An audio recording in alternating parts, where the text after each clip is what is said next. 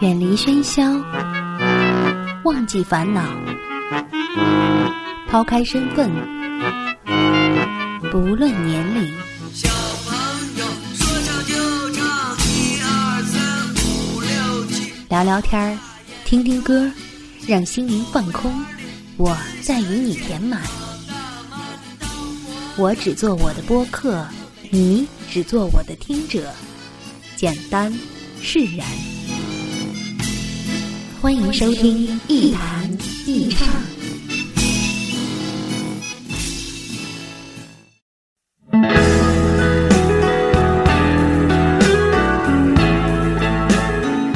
这里是 Enjoy Talks 一谈一唱，我是梁毅，欢迎各位收听本期节目。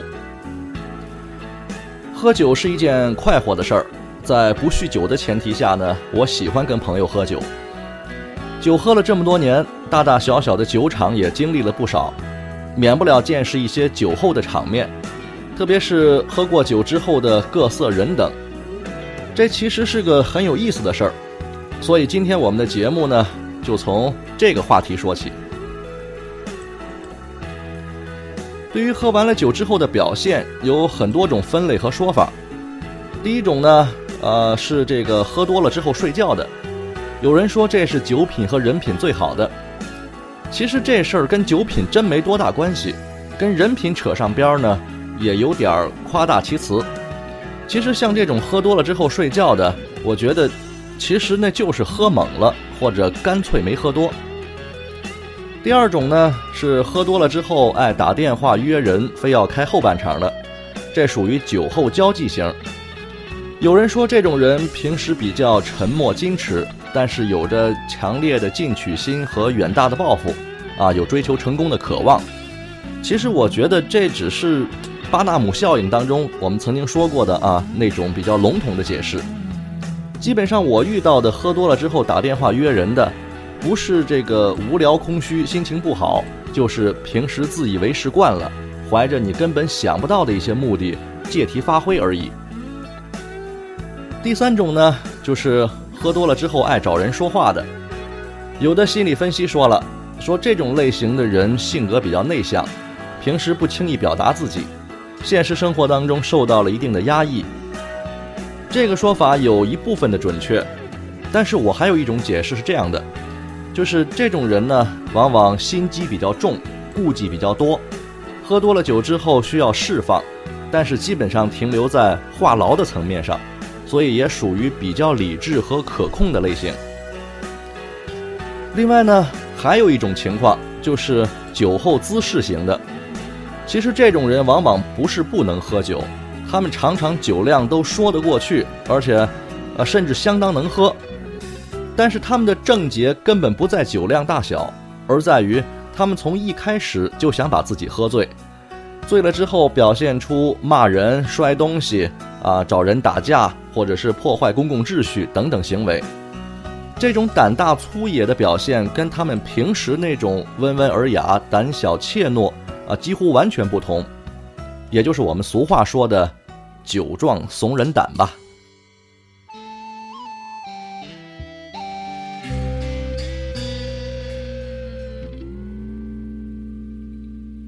干肉一口就分，白一口菜。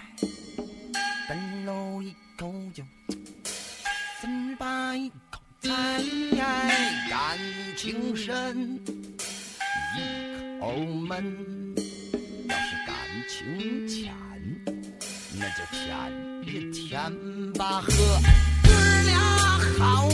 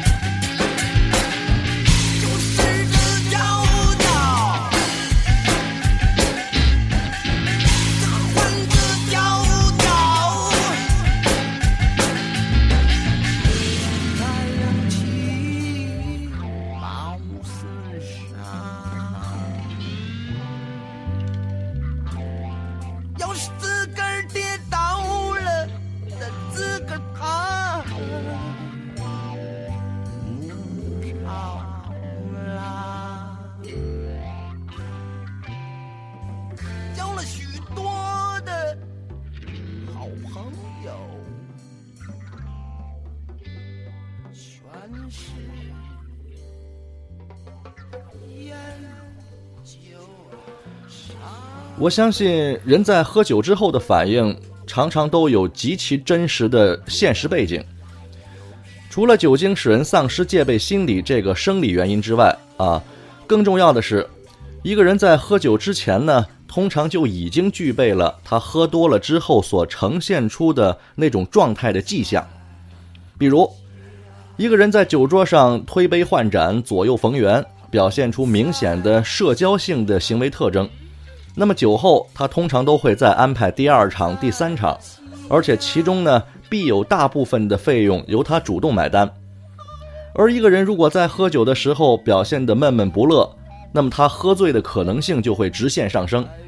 而如果这个人又偏偏是呃性格内向，遭遇了生活挫折的话，那么几乎可以断言，他差不多会转向话痨型，甚至会挑战公共秩序。上面我们说了呃几种酒后的表现以及简单的行为特征分析。那么为什么人在喝酒之后会做出种种跟平时不一样的表现呢？难道真的是酒壮怂人胆吗？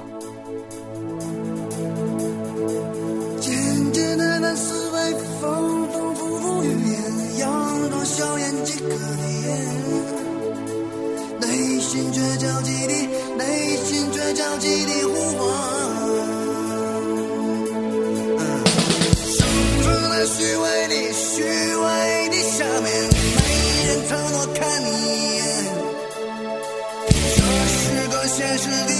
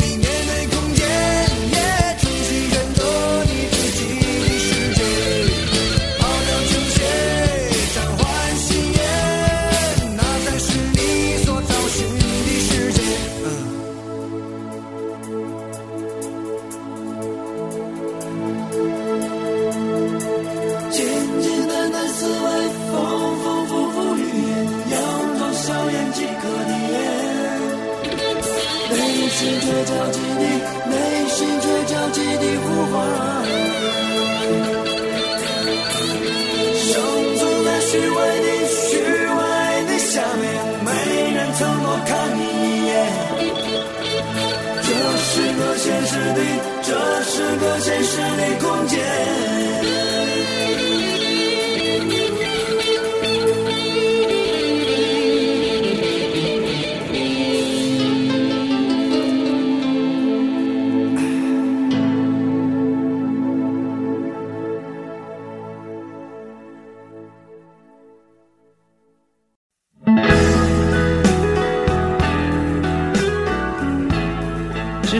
不知道大家发现没有，一个人在酒后的行为，无论表现出什么样子，都有一个前提条件，就是喝酒了。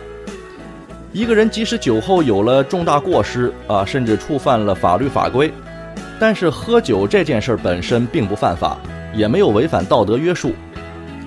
喝酒是一件呃，基本上大家都认可、都允许的正当行为。所以呢，深层次的原因就暴露出来了。人就是借着这种正当的理由，才名正言顺地表现出那种真实的内心本质和情绪纠结。人们从潜意识里就认为，酒后的行为是可以在一定程度上得到宽恕和原谅的。比如说，有人酒后闹事儿，那么只要情况不太严重，啊，他身边劝他的朋友呢，就会给人道歉，说啊，对不起啊，他喝多了，大家多担待。而旁人呢，顶多是骂骂咧咧地嘟囔两句，说啊，以后少喝点，多注意啊，大不了如此而已，对吧？所以回归到一个最简单的道理上，就是多数人都有着现实压抑，我们潜意识里呢，都渴望以集体性的自然方式来改变自己无趣无聊的人生状态。不仅是喝酒这个事儿，发散开来说，比方说，很多人都很讨厌每天早上打卡上班。但是如果突然有一天单位接到通知，说明天上午停电，啊，打卡机没法用了，电脑也开不了了，空调、电灯、路由器等等都没法用了，你说你会不会觉得高兴？会不会想第二天睡懒觉、迟到，或者干脆不来上班呢？我的答案是一定会，因为这是可以让人逃避一种厌倦情绪和压抑环境的最名正言顺的理由了。不仅自己可以偷个懒，而且是没有任何负罪感和内疚感的，是不需要承担什么呃道德和法律责任的。再打个比方，比如说去年的世界末日，很多人呢都盼着这天到来，比他妈自己过个六十大寿还兴奋呢。当时我就跟很多朋友说了，我说你以为人真的喜欢世界末日吗？真喜欢看着房子倒了、车子没了、大水把你淹了？或是地上开个缝把你给埋了吗？绝对不是。人其实就是希望这种灾难成为一个名正言顺的改变生活的理由。因为如果真的是世界末日了，什么都没了，人不就平等了吗？啊，原来你有车我没车，你有房我没房，那么现在好，大家都一样了呗，都没有了，而且我还不用为这个承担责任，不需要感到内疚和自责。这就是那种潜意识。有的人把这个叫做邪恶感啊，或者是内心的魔鬼，我觉得倒没那么严重和危言耸听，其实就是一种渴望释放压抑、不满等等这些负面情绪的愿望。所以说到这里，问题又升级了。咱们说酒壮怂人胆啊，喝酒能放大人的不满情绪，容易使人爆发出破坏公共秩序的种种行为。那么不喝酒的人是不是就不会寻衅滋事，不会耍酒疯，不会破坏公共秩序了呢？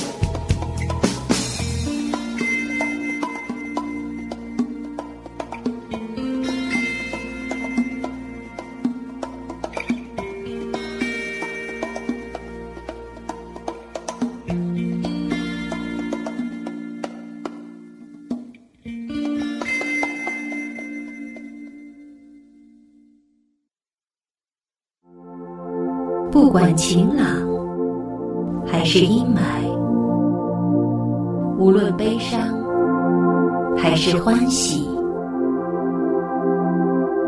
有个人愿意陪你说话。时光相逢，咫尺天涯。那些自由无用的灵魂，在音乐里互相抵这里是一弹一唱。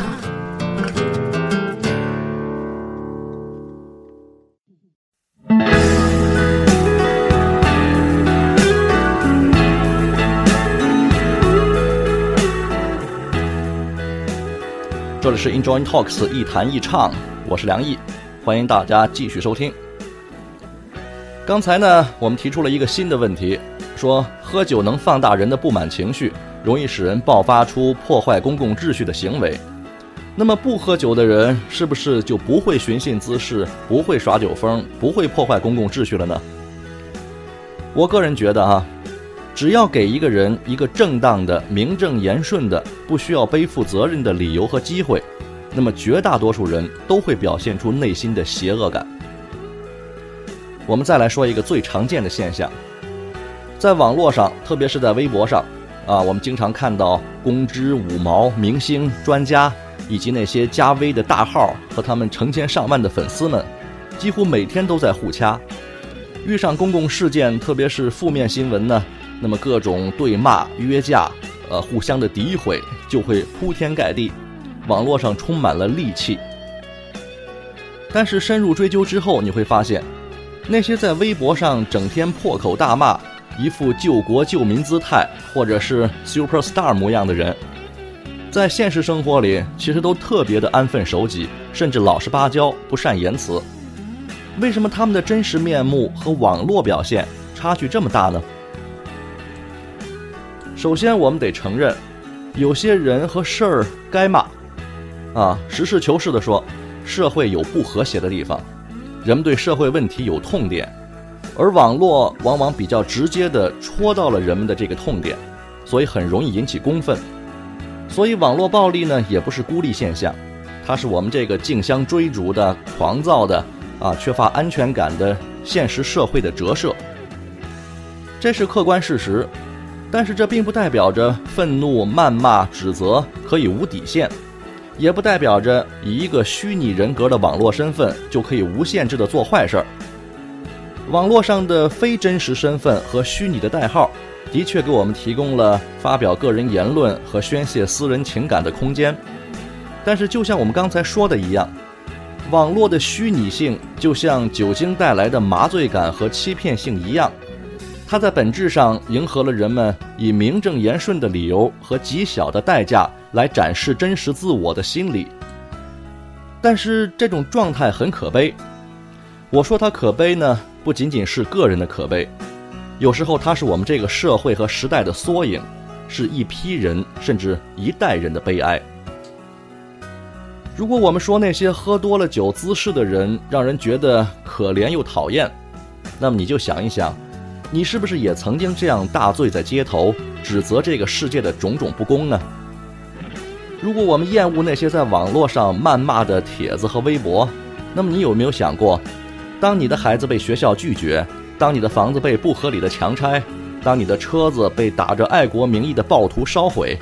你能保证自己没有怨恨和暴力倾向吗？从这个意义上说，我们都是怂人，我们时刻都面临着内心的挫败感和无力感，我们随时都可能被搞得沮丧和不安。只是我们暂时安于现状，暂时瞧不起那些醉倒在路边的酒鬼。如果我们的整体生活状态普遍性的缺乏安全感和归属感，如果我们对未来，普遍性的缺少好起来的希望，那么酒壮怂人胆的下一个，可能就是你。所以，人总是需要宣泄的，而且需要通过正当合理的渠道宣泄。这个既是每一个理智成熟的个人应该做到的，也是整个社会应该建立和完善的。最后呢，我们用周星驰的电影《武状元苏乞儿》当中的一段经典对白来结束今天的节目。这部电影的最后呢，皇上问这个苏乞儿，也就是周星驰扮演的苏灿，说：“你丐帮弟子几千万，一天不解散，叫朕怎么安心呢？”苏灿回答说：“丐帮有多少弟子，不是由我决定，而是由你决定的。如果你真的英明神武，使得国泰民安。”鬼才愿意当乞丐呢。好吧，今天就到这里，下期再见。喝醉了以后还能想些什么？是纯纯的爱，是飘